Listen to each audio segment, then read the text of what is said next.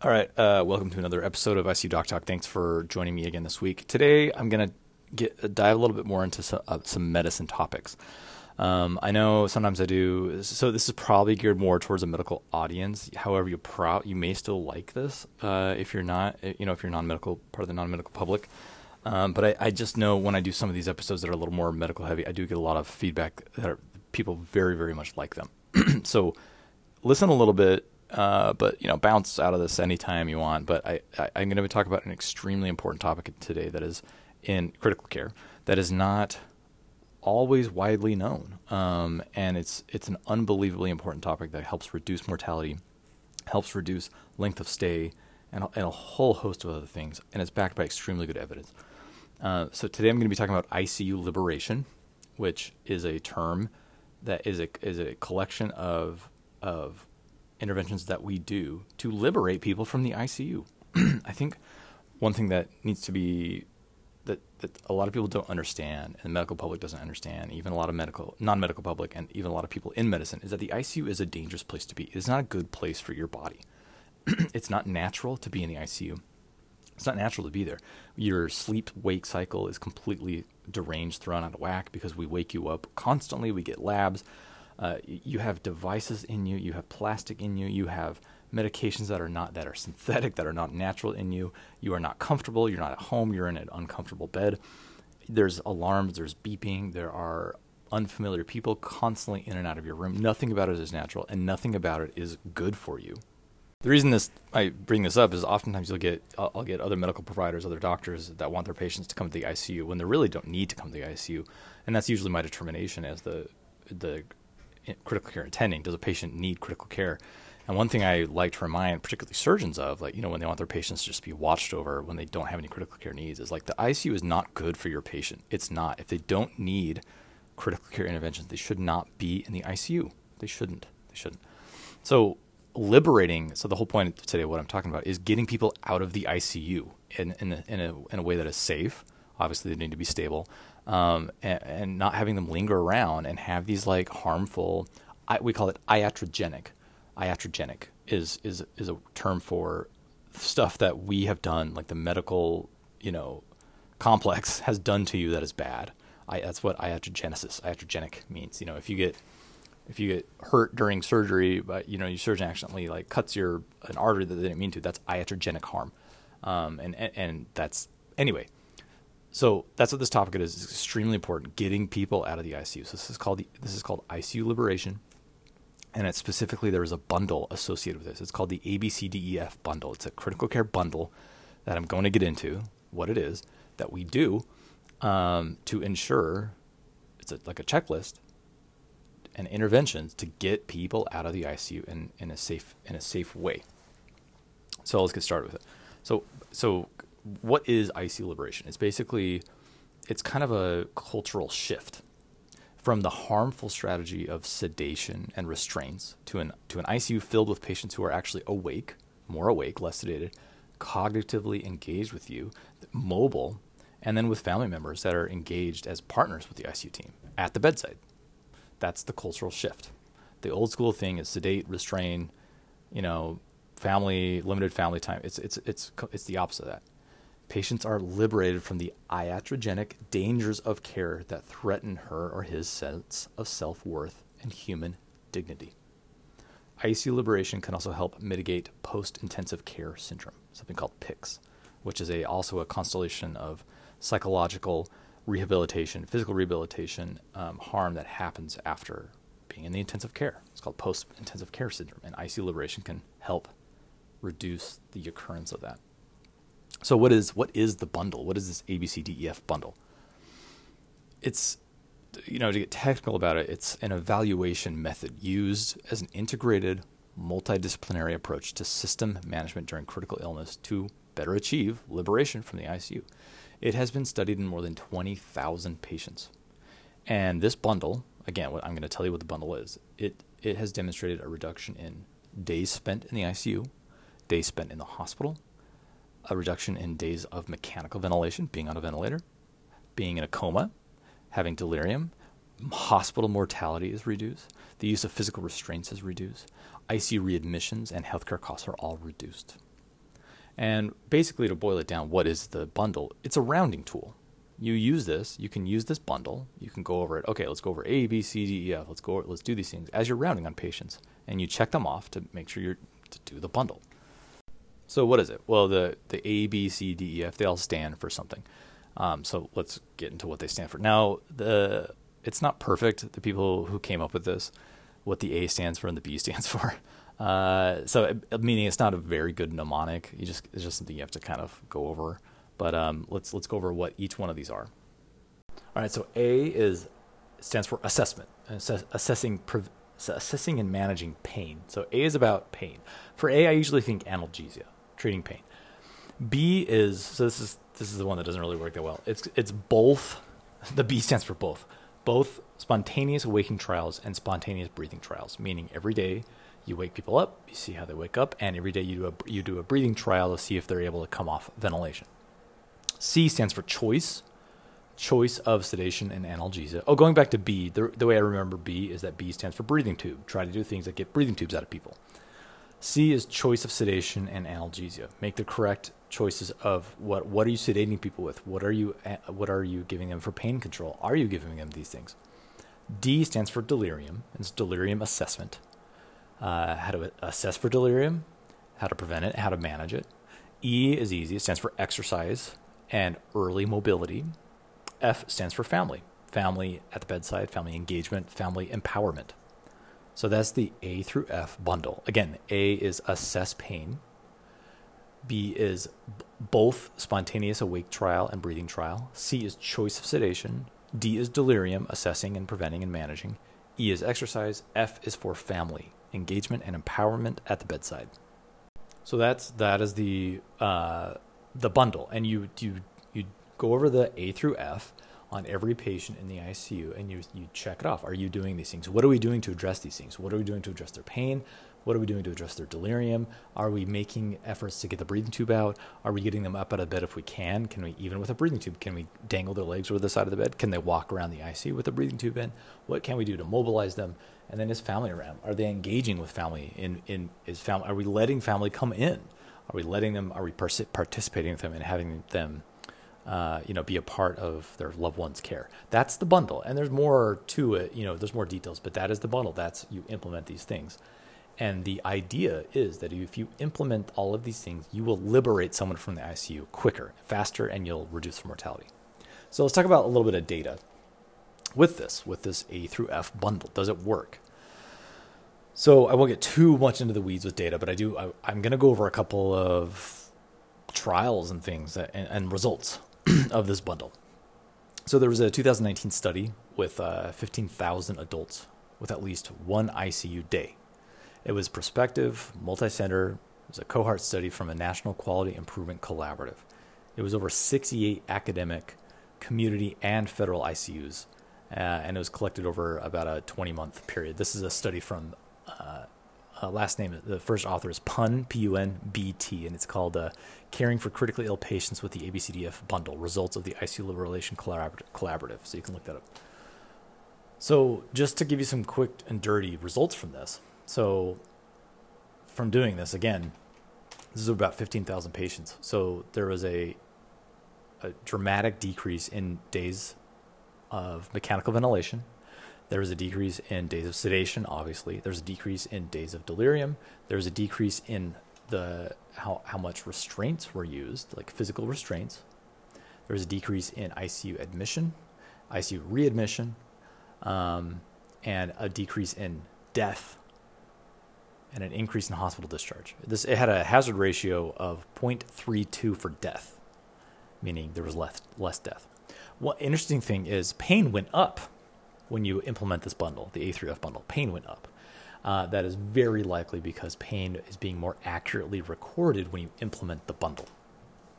What's also interesting is that when you implement this bundle, it happens in a dose-dependent manner, meaning the more you implement it, the more results you have. So the more you implement it, the better ICU discharge, the better hospital discharge, the less death, in a dose-dependent manner, meaning the more patients you enroll and you do it, the more you have it, which is always a strong indicator that something really is happening. There's another study where just doing a daily, so SAT-SBT, that's spontaneous awake trial, spontaneous breathing trial, another patient with study with 300 patients. If you did this daily and you just assess, you interrogate, do they wake up? Can you get the breathing tube out without even, maybe even taking the breathing tube out, just assessing, you get 3 days less of mechanical ventilation. In my dream world, you know, as an ICU attending, here's my dream is, and I've seen some ICUs function this way, that while I come in and I say I'm on the day and I am looking up patients' charts and I'm familiarizing myself with all the data for the day for that patient, that my dream world is, and a respiratory therapist comes up to me and they say, "Doctor, me and the bedside nurse, we just did a SAT and an SBT on this patient and they passed. Should we extubate?" And I would say, and I would consider the patient and see if they have any contraindications for extubation. And I would say, yes, take the breathing tube out, extubate them. So oftentimes we wait till rounds, not just at the institution I'm at, but other institutions, you know, oftentimes it's like, oh, we have to have the go ahead. We have to actually, we don't even get till it's only on rounding that we say, okay, let's perform an SAT and SBT. And then all this stuff gets pushed later in the day. Here's my point is these things should be automated out. This A3F bundle gives respiratory therapists and the bedside nurse and pharmacists autonomy to perform these things on their own, to then assess and then get the doctor's input later if we should follow through with these things. Another study of 300 patients, there was ICU discharge was 3 days earlier, and overall hospital discharge was 4 days earlier with implementing this bundle. Another study of 5,000 patients on mechanical ventilations. They had 2.4 days less of mechanical ventilation. They had 3.0 days less in the ICU when implementing this bundle, the ABCDEF bundle. Another study of 6,000 patients. For every 10% increase in bundle compliance, there was a 7% increase in survival. Again, dose-dependent manner. The more you dose something and the more benefit you have, it's usually something real that is statistically significant and is not just noise. The A3F bundle saves money. There is a pharmacy initiative, a collaborative initiative in another study where they use this. They used an Ortacet. If this was a pharmacist-driven directed sedation management, they had a $1.2 million in direct hospital savings and $182,000 in drug costs. The team estimated that a total net impact was $7.2 million in 1 year from implementing this bundle, which makes sense. You sedate people less. You use less medication. That saves money. Right, so this saves money. So here's the thing, and here's one of the reasons I am talking about this in this podcast. This bundle, this A through F, ICU Liberation, the implementation rate is low. There was a survey of 1,500 intensivists in 47 countries. Only 57% had implemented this bundle. 83% used a scale to evaluate pain, right? So that means almost 20% weren't even using a scale to evaluate a patient's pain. The SAT and SBT, the spontaneous awake trial and breathing trial, were only done in 66 and 67% of the survey. Again, this is a survey. Delirium monitoring was only done in 70%. 69% had no mobility team, and only 34% had 24/7 family visitation. This was before COVID, so that there's 24/7 family visitation is now a little less in the age of the COVID pandemic. So how do we implement this bundle? Well, we need to educate, right? That's why I'm talking about this. If you're a healthcare provider, you now know about this, okay, if you haven't heard about it before. You need to form a multidisciplinary team because it takes a multidisciplinary team and collaborative effort to implement all of this bundle. You need to have leadership engagement in this. You need to implement the bundle. You need to audit it. You need to get feedback, see what's working. And then it needs to be implemented in multidisciplinary rounds. So what are common obstacles to implementing this bundle? Well, there's lack or incomplete multidisciplinary rounding, lack of staff buy-in, like low perceived importance, like, this doesn't matter. This is just another thing that we need to put in that doesn't. No, this is backed by extremely good data. It costs nothing. This doesn't cost anything. You're not paying anybody to do this. This doesn't involve a pharmaceutical company or any medical device, nothing. And it demonstrably reduces mortality and all of these things. There's a lack of accountability when implementing these things. There's a lack of protocolization. There's high staff turnover. There's competing priorities. There's you know, a perceived increase in workload burden that's going to make your job harder, which it doesn't. So there was a study that looked at a focus group of nurses and respiratory therapists and occupational therapists and physical therapists. They conducted to assess the perception and the execution of the ABCDEF bundle. And what their feedback was that there was problems with the physical environment, the task burden, provider attitudes, the patient characteristics were noted to influence the bundle execution. And there was a difficulty in coordinating and implementing early mobility. The number of disciplines required to perform an activity and individual component complexity was also reported to influence the bundle. Nurses repeatedly described challenges with coordinating care across disciplines. So this must be, you know, this has to be bottom up and it has to be top down. Everybody has to have buy-in.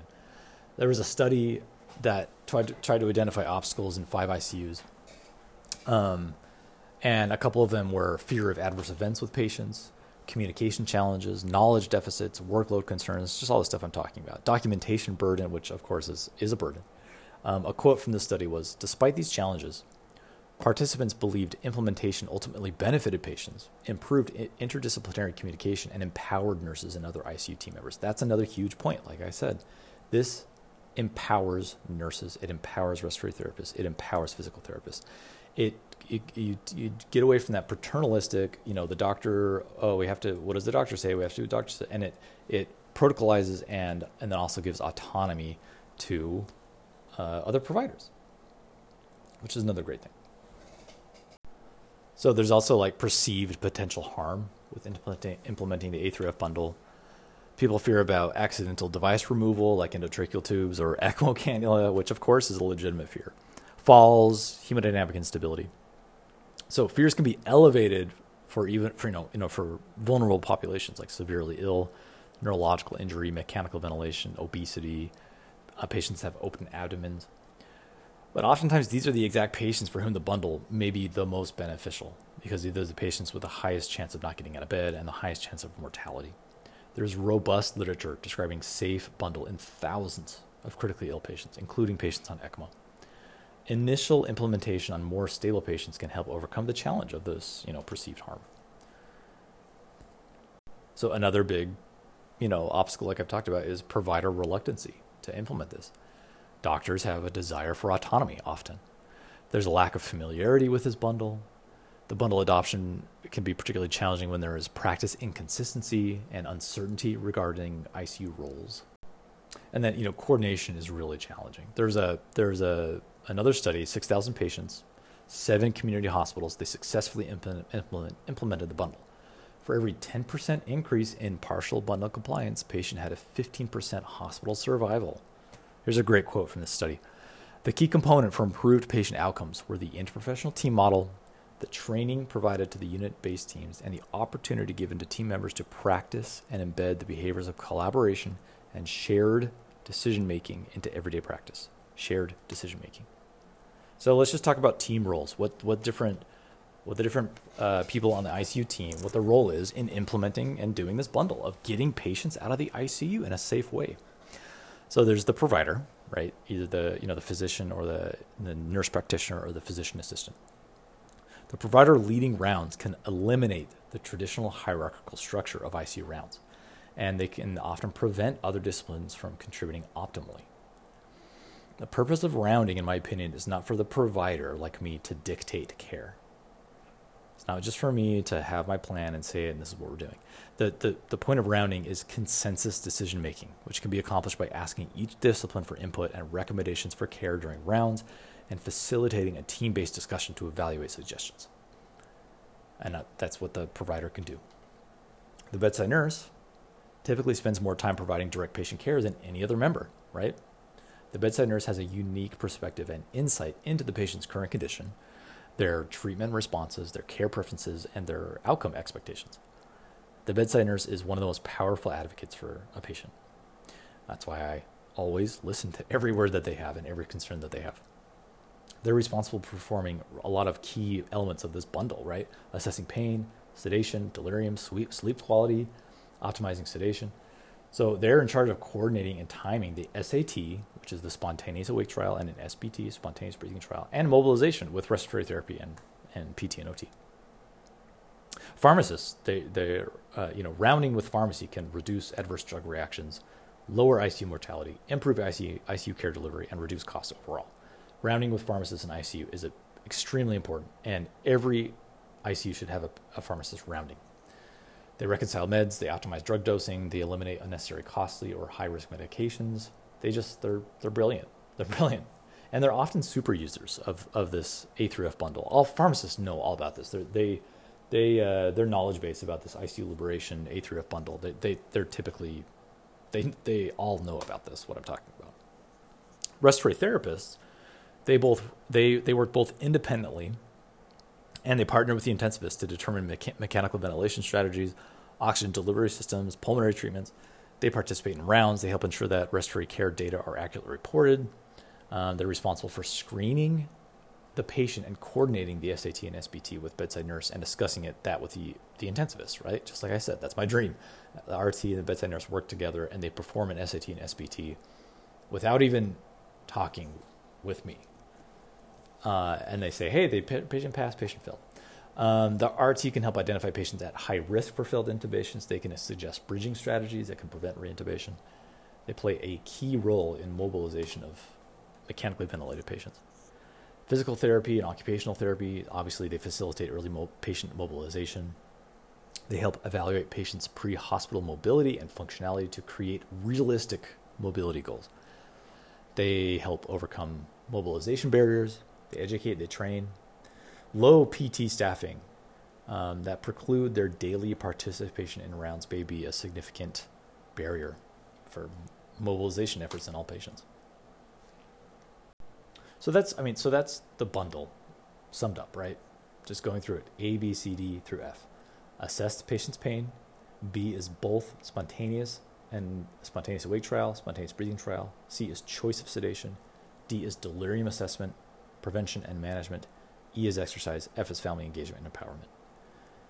You can go through this bundle on every single patient, and this will reduce, that's the take home. This bundle reduces ICU mortality, ICU length of stay, days of mechanical ventilation. It reduces delirium. All these things that are bad for patients, it helps reduce.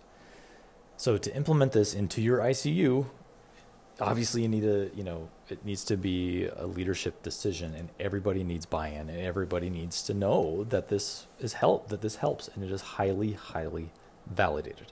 This bundle will help save lives, and it does. It does. And I know that not every ICU everywhere is implementing this bundle. I know that for a fact. And I just wanted to get a little bit more into a couple of the details of the different parts of this bundle. So assessing for pain, right? There's like CPOT score, or there's the pain, visual analog score. Pain is bad for healing. Pain is bad for, number one, pain is bad because people suffer, right? So that should be number one.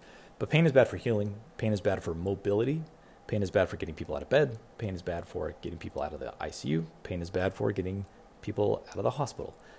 And you cannot really treat pain unless you're assessing pain. Some people don't vocalize their pain, or they don't appear like they're in pain, and they are in pain. So you have to find out. And there are different validated ways of doing that. CPOT, it's a fine score. And then when it comes to spontaneous awake trials and breathing trials, so some patients don't always meet that, right? Neurological patients, if you do a spontaneous awake trial, you turn everything off. 48 hours, they're still just sitting there totally comatose. Sometimes you have to make exceptions, and you have to just take the breathing tube out and see how the patient does. This is all very patient-specific and specific to ICUs, and this is at the discretion of the providers what to do. Spontaneous breathing trials, they typically involve having patients on low ventilatory support, like low pressure, low PEEP, something like 5/5, pressure support 5/5. There's many ways of doing this. A reasonably low FiO2, 40%, usually, no higher than that. And then their respiratory rate is low. And they're not hemodynamically unstable, and they're not super agitated when you turn their vent settings down. So you do those things, turn their vent settings down, and then even if they do need a little bit more pressure support, or they do need a little bit higher FiO2, it's certainly reasonable to extubate someone to BiPAP or high flow nasal cannula, depending on the situation, to liberate them from the breathing tube. I extubate people to BiPAP or high flow nasal cannula all the time, and then wean from there. That can help people get people off. When it comes to C, the choice of sedation analgesia, one of the main things to know is that benzodiazepines aggravate and cause delirium and can lead to worse outcomes. So one of the main things I think about is this person on a benzo? Should they not be on the benzo? Should we take them off the benzo? Precedex, the dexmedetomidine, is a very good sedative. It has a lot of positive outcomes when it comes to delirium that's coming out in a lot of recent literature. Really good choice of sedation analgesia. Delirium, so there's a couple things. So for D, there's a couple things that, there's things that are deliriogenic, meaning they cause delirium, right? So one of those is pain. Pain causes delirium. Having your day-night cycle flipped, right? If you're not sleeping at night and you're sleeping during the day or whatever, when that's flipped around, people get disoriented. They get delirious. They don't know what's going on.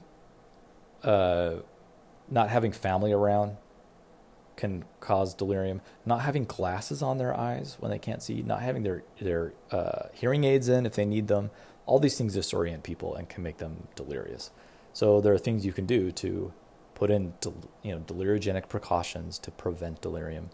And then getting people up, moving around, always that helps delirium a lot. Maybe that's just as little bit as dangling their legs over the side of the bed or getting them up in a chair. Very, very important for delirium. And then encouraging good sleep hygiene. And sometimes we have to give sleep aids, right? Melatonin is great, fairly benign, but there's other things that we have to give for sleep in the ICU, like Seroquel, which is a traditionally antipsychotic drug, but we use that all the time for sedation to help with sleep. Yeah, olanzapine, trazodone. There's a lot of things. Again, avoid benzos as best you can, but sometimes you do have to use benzos in the ICUs for patient-specific conditions, and I have no problem with that. But you should avoid them if you can, because they can cause delirium, and there's some association with worse outcomes. Anyway, I think the whole point of what I'm trying to say is so the take home here is this, if you haven't heard of this, ICU Liberation ABCDEF bundle is highly validated. It gets people out of the ICU. It saves lives. I think the thing to keep in mind, let me just give you an example of what I want to say. So oftentimes I get surgeons that'll call me and they, their patient's in the operating room. They're like, I'm worried about this patient. And I want to watch the patient in the ICU overnight. And I'll be like, okay, what are their ICU needs? And they're like, well, we're just worried they're going to get worse. And I was like, well, what are their ICU needs? Well, no, we're just worried. Oh, we, busted up a kidney stone and, you can get septic with that. We just want to watch them. So when I have a surgeon call me and ask me that, I say no. This patient's not coming to the ICU. There's no ICU needs. And the reason I bring up this story is I'm just trying to bring home the point. The ICU is not good for you. It's not good for a patient. If you don't need to be in the ICU, you should not be there. Someone can be monitored perfectly fine on the wards or, the medical floor or surgical floor. You can have sepsis and not be in the ICU. Just having sepsis is not an ICU indication. Septic shock, decompensated septic shock, sure. But you can detect sepsis and treat sepsis, on the floor. It's not a problem. The ICU, we poke and prod you all night long. We get your vitals. There's alarm fatigue. You get delirious. It's just, you can get other infections. It's not, if you don't need to be in the ICU, you should get out of the ICU. It's not a place to just, you have more eyes on you. And it's if you have to be there, you have to be there. If someone's unstable, they should be watched, right? And you have higher level of care. And if you need that, if you no longer need high level of care, you should leave the ICU. So when every day on rounds, I'm always thinking about patients. Does this patient need to be in the ICU? If not, send them out. We're sending this patient out of the ICU. All of their vital signs are stable. You should get out of the ICU. So, whether you're medical or not medical and you're listening to this, if you have a loved one that's in the ICU or whatever, it's not a safe place for you to be. If you don't need to be there, you should leave the ICU. And that's one of the points of ICU liberation is to reduce our interventions that may be unnecessary, right? Because I think we do unnecessary stuff all the time, with good intentions, with good faith, we try. But reduce the iatrogenic harm that we may be causing you or your loved one. Get our paranoid brains away from you, and get out of the ICU. We love having you. And we love to treat you, and we love to see you get better. But if you don't need us, you should leave. That's all there is to that. And this ICU liberation is something that is designed to get people out of the ICU in a safe way, and it has great impact, great benefit, and reduces mortality, and it gets people out of the hospital sooner. So there you have it. So this is ICU Liberation ABCDEF bundle. Go look it up. Go read more about it. There's a ton of literature about it. I'm not making this stuff up. All right, let's move on to a book this week. I'm going to talk about something that has nothing to do with what I was just talking about. It's called The Right, The 100-Year War of American Conservatism by Matthew Continetti. Which he's a, this guy, this writer, he's been a conservative writer for a long time, for years. And then I really enjoyed this book. It came out April 19th, 2022. And I thought it was pretty good. It's basically a history of the power that conservative movement had in America, and then the exile of conservatives during FDR, you know, from like 1940 to like 1970, and then coming back in and coming back with so much power and so much force that it dragged the entire political spectrum to the right ever since the 1980s till the current day. So it's mostly an objective historical account of, you know, American conservatism movement that started, and this account starts with Harding, President Harding, and it ends on, you know, January 6, 2021 with the insurrection. We get a pretty dispassionate analysis of how the conservative movement in the United States went from the status quo before the Great Depression, and then went into cultural exile for basically decades, and then roared back when conditions were finally ripe during the 1970s. The book starts with a quick overview of how Harding, Coolidge, and Hoover basically maintained an isolation and protectionist order, along with their pal Andrew Mellon as the Secretary of Treasury, who was the Secretary of Treasury during all of those presidents. Andrew Mellon, you should just go read about Andrew Mellon all on your own. That guy was a capitalist baron with vast monopolies that influenced a ton of stuff. Anyway, the winds obviously changed after the Great Depression with the ushering in of a more social, democracy model with FDR and the New Deal era policies. The American left enjoyed cultural and political power for decades after that, with conservatism mostly existing as a cultural fringe ethos that sprouted up in different forms over the following decades with various factions, which is really interesting, right? Because today we conservatism is so much stronger than it was during that time. You know, people, there's this persecution complex, I think, with conservative American conservatives. You know, they constantly think they're being persecuted by the left. It's like, you have any idea how culturally powerful your, you know, the conservative movement is today? You know, I mean, it's crazy. And then there was like a neoconservative comeback with Eisenhower, which there was almost this kind of fracturing for the right, because there was so much antipathy toward the president from the conservative right. And then this book spends a lot of time on the National Review, the publication, and the John Birch Society, which became kind of different camps of conservatism, with the JBS, the John Birch Society, being almost ostracized faction due to its outright bigotry and anti-Semitism. Continetti, the author, then he cast the JBS as like an anti-elite faction and basically a conspiracy theory hatchery. And then there was the offering of Barry Goldwater as a presidential candidate, which wasn't, you know, and he obviously never became president, but that wasn't necessarily a failure on the right, because he helped bring back the more far-right libertarian ideals back to mainstream. Whenever there was a liberal policy or presidential failures, the right enjoyed more cultural power that started to consolidate in the 1970s, where conservatism began to become a little more unified and popular over the backdrop of the perceived cultural chaos and moral failings of the left during that time, which sounds familiar, right? Same stuff is happening right now. Ronald Reagan brought together neoconservatives with libertarian ideology and made being anti-communist cool again in the 80s. For me, it was during his administration where the most potent neoliberal policies were started and continued from then, with every American president to current day, right? Whether they've been Democrat or Republican, since Ronald Reagan, every American president has basically had neoliberal economic policy. So now with the entire American political spectrum dragged to the right, Democrats like Bill Clinton, they implemented some of the most harsh social austerity measures in recent history, as well as repealing the Glass-Steagall Act, which was likely largely responsible for the 2008 financial crisis. If it wasn't for Clinton's scandal, he would have probably privatized Social Security with Gingrich. Anyway, and then so you enter Trump, who spouted a lot of the same anti-elite conservative ideology that has been coming from the right for decades, except you remove the intellectualism that was there, right? There was a conservative intellectualism, was the thing. You remove that, and then you add a populist twist, and now you have Trumpism. What you get is something much closer to nihilism for the sake of power rather than an actual ideology. The author is certainly no fan of Trump populism, and he seems to lament the demagogic turn that has taken place in American conservatism.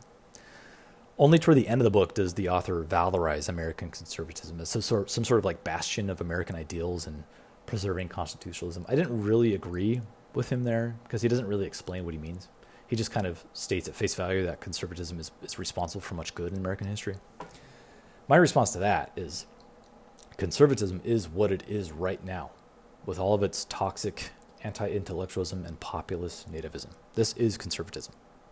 Trying to argue otherwise is basically using the no true Scotsman fallacy, which I think I've talked about before. The no true Scotsman's fallacy is, you know, someone says no true Scotsman puts sugar in their tea, and someone says, well, my uncle's a Scotsman and he puts sugar in his tea, and then the person responds, well, no true Scotsman does it, meaning like, oh, it's you know, always chasing the pure ideology, and if it's not the pure ideology, then we're not talking about the same thing. That's no true Scotsman fallacy, in my opinion. As you know, if you've listened to my podcast, you know I don't care about the virtues of an espoused ideology. Impact is the only thing that matters. And the current impact of American conservatism right now is a net negative for various reasons that I won't get into right now, but you can probably guess what I would say. What I learned from this book is that American conservatism is not a monolithic entity like it can seem. It can be just as fractured as the left. However, there are a few main driving forces that have formed American conservatism into what it is right now. And those are anti-communism, moral piety, trust in free market solutions, and Christian nationalism, which together function as social Darwinism. These principles continually guide and shape American conservatism. That is American conservatism, what I just said. Anti-communism, moral piety, and authoritarianism, like moral authority, trust in free market solutions, Christian nationalism, and all that together is social Darwinism. I recommend this to all readers, this book, regardless of your political ideology. It's mostly a very good and objective historical accounting of the last 100 years of American conservatism. A great companion piece to this book is another book I've talked about on my podcast called Goliath, The 100-Year War of Monopoly Power and Democracy by Matt Stoller. Very good book, and I've gone over that book in my podcast. Anyway, so you have it. That's called The Right, The 100-Year War for American Conservatism by Continetti, which I highly recommend. Check it out. All right, let's answer a quick question. This is from TikTok. This is from Jamie NIC1217. The question is, when you put someone under anesthesia, do they still have regular involuntary movements, for example, sneezing? So it's a great question. The short answer is no, they don't. So anesthesia, right, there's a couple things that we do, right? It's not just like a button you press and you give drug, whatever. So we sedate the body, right? So, you know, we give sedatives that make the mind not aware. Now you still have reflexes that are intact. So I've talked about this before, right? Your spinal cord is still active and has reflexes. So, you know, if a surgeon cuts into your body doesn't like that and can try to swat the surgeon away. Now, we typically give enough sedation where now the body really doesn't even care and is so like insensate, like doesn't even register that that's happening. But it still can happen, and sometimes that just manifests as like the person's, you know, the patient bucking on the bed, you know, just kind of like like up and down, not necessarily purposeful movements. So involuntary movements like that certainly can still be intact. But we also can go an extra step. We can paralyze your body with medications that specifically paralyze, like they make it so your skeletal muscle cannot move. Like you literally cannot move. So we can completely abolish all of those involuntary reflexes. Sneezing certainly does not happen during anesthesia. That I've never seen that. That reflex is gone. That's certainly gone since something like sneezing. Hiccups probably, you know, don't happen either. Hiccups can happen after anesthesia. But again, the diaphragm is a skeletal muscle, and we can paralyze that. So I guess the short answer to this is we have control over that. And it depends on how deep someone's body needs to be, depending on the procedure. But typically, we can completely, if we want to, we can completely get rid of all of those reflexes, and just that body is completely, you know, standstill. All right. Anyway, that'll be it for this week. Thanks for listening.